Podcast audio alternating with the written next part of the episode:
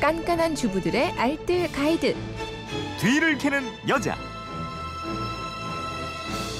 네, 살림도 복습이 필요하죠. 일요일 판 뒤를 캐는 여자는 한 주 동안 알려드린 내용을 간추려 드립니다.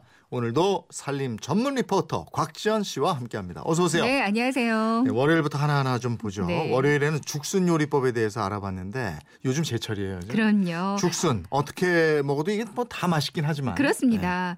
근데 죽순은 먼저 아린 맛을 제거하는 전처리가 가장 중요해요. 네. 그래서 방법은 쌀뜨물 이용하면 되거든요. 죽순을 삶을 때 쌀뜨물에 삶으면 그 쌀겨 안에 들어있던 효소가 죽순을 부드럽게 해주고요. 또 쌀뜨물에 있는 전분 성분이 나쁜 맛을 흡착해주기 때문에 꼭 이렇게 쌀뜨물로 삶는 게 가장 좋습니다. 네. 네. 겉껍질을 벗길 때는요 원뿔형 한 3분의 1 정도의 사선으로 칼집을 넣어주세요. 음. 냄비에 쌀뜨물 붓고 여기에 넣어서 1 시간 정도를 푹 삶아주시면 되는데요. 네. 그리고 불을 끄고 이대로 완전히 식힙니다. 음. 완전히 식었으면 칼집 부분을 벌려서 껍질 까면 쉽거든요. 이렇게 손질해서 식은 다음에 병에 물과 함께 담아서 보관을 하면 되는데요. 3, 4일에 한 번씩 물을 갈아주면서 냉장고 안에서 보관을 하면 한 석 달 정도는 맛있게 드실 수 음. 있을 거예요. 죽순 죽 만드는 방법도 알려주셨잖아요. 네, 죽순은 일단 껍질을 벗겨서 최대한 얇게 썰고요. 소고기도 다져서 미리 양념으로 이렇게 버무려 놓으세요. 불려놨던 쌀과 소고기를 먼저 넣고 볶다가 물을 붓고 쌀알이 퍼지도록 푹 끓이고요. 마지막에 죽순을 넣고 더 끓이면 완성이 됩니다. 네. 죽순 장아찌도 참 맛있거든요. 음. 죽순 썰어서 유 리병에 담고요. 멸치 육수에 간장, 식초, 설탕을 동량으로 넣고 한번 끓여서 식혀주세요. 네. 죽순이 잠길 정도로 유리병에 부어서 한 달 정도 익힌 후에 드시면 되겠고요. 음. 냄비에 식용유 두르고 해산물 넣고 죽순 넣고 볶다가 새송이 버섯하고 또 양파, 피망, 마늘 같은 거 넣고 간장 양념하고요. 참기름까지 두르면 이거 해물 죽순 볶음이 되는데요. 이것도 네. 아주 맛있습니다. 화요일에는 마요네즈 활용하는 다양한 요리법 알아봤는데 그냥 드레싱으로 찍어 먹기만 하는 게 아니었어요. 그렇죠. 이 마요네즈는 뭐 상큼한 신맛, 고소한 맛, 감칠맛 그리고 또 그 재료의 표면을 코팅해주기 때문에 각종 요리를 보다도 부드럽고 맛있게 해줄 수가 있거든요. 먼저 멸치 볶을 때 마지막에 불을 끄고 마요네즈를 한 두 큰술 정도 넣어서 버무려주면요.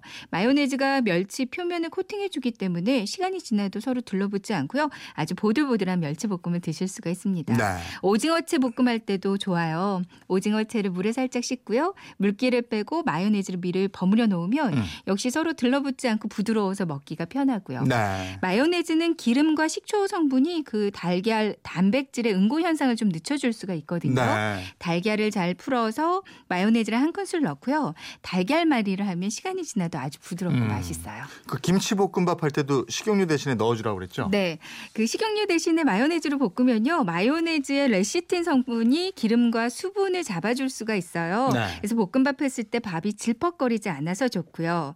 취나물 된장 무침에도 마요네즈를 조금 넣어주면 아주 좋은데요. 음. 마요네즈를 세 큰술, 된장을 한 큰술, 그리고 다진 마늘, 참기름 넣고 이렇게 조물조물 묻혀주면 되겠습니다.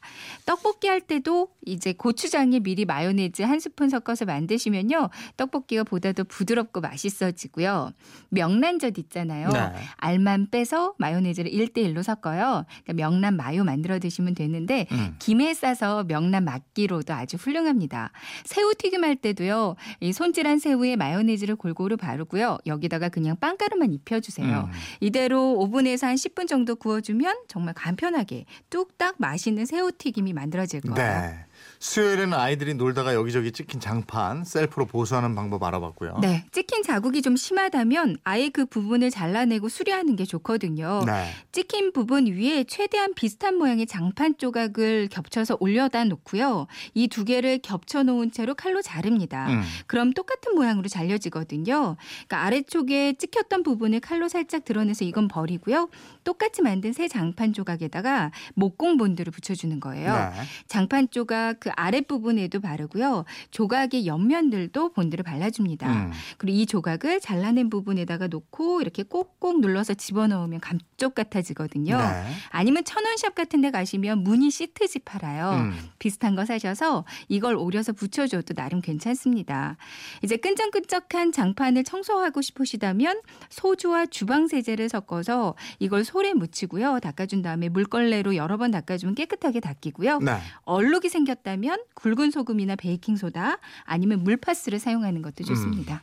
목요일에는 폴리에스테르 소재 옷 이거 세탁하는 방법에 대해서 알아봤죠? 네, 합성 섬유인 폴리에스테르는 탄성도 강하고요. 주름도 잘 생기지 않고 세탁을 해도 순식간에 말라서 여러모로 좀 편리하게 사용할 수 있는 소재예요. 근데 우리 몸에서 분비되는 기름을 그대로 흡수해 버리기 때문에 박테리아가 생기기 쉽고요. 네. 그래서 불쾌한 냄새도 날 수가 있고 곰팡이도 좀 잘 생길 수가 있어요. 음. 그래서 땀을 흘렸을 때는 바로바로 세탁해 주고요. 젖은 상태로 접어서 오래 두면 안 되거든요. 네.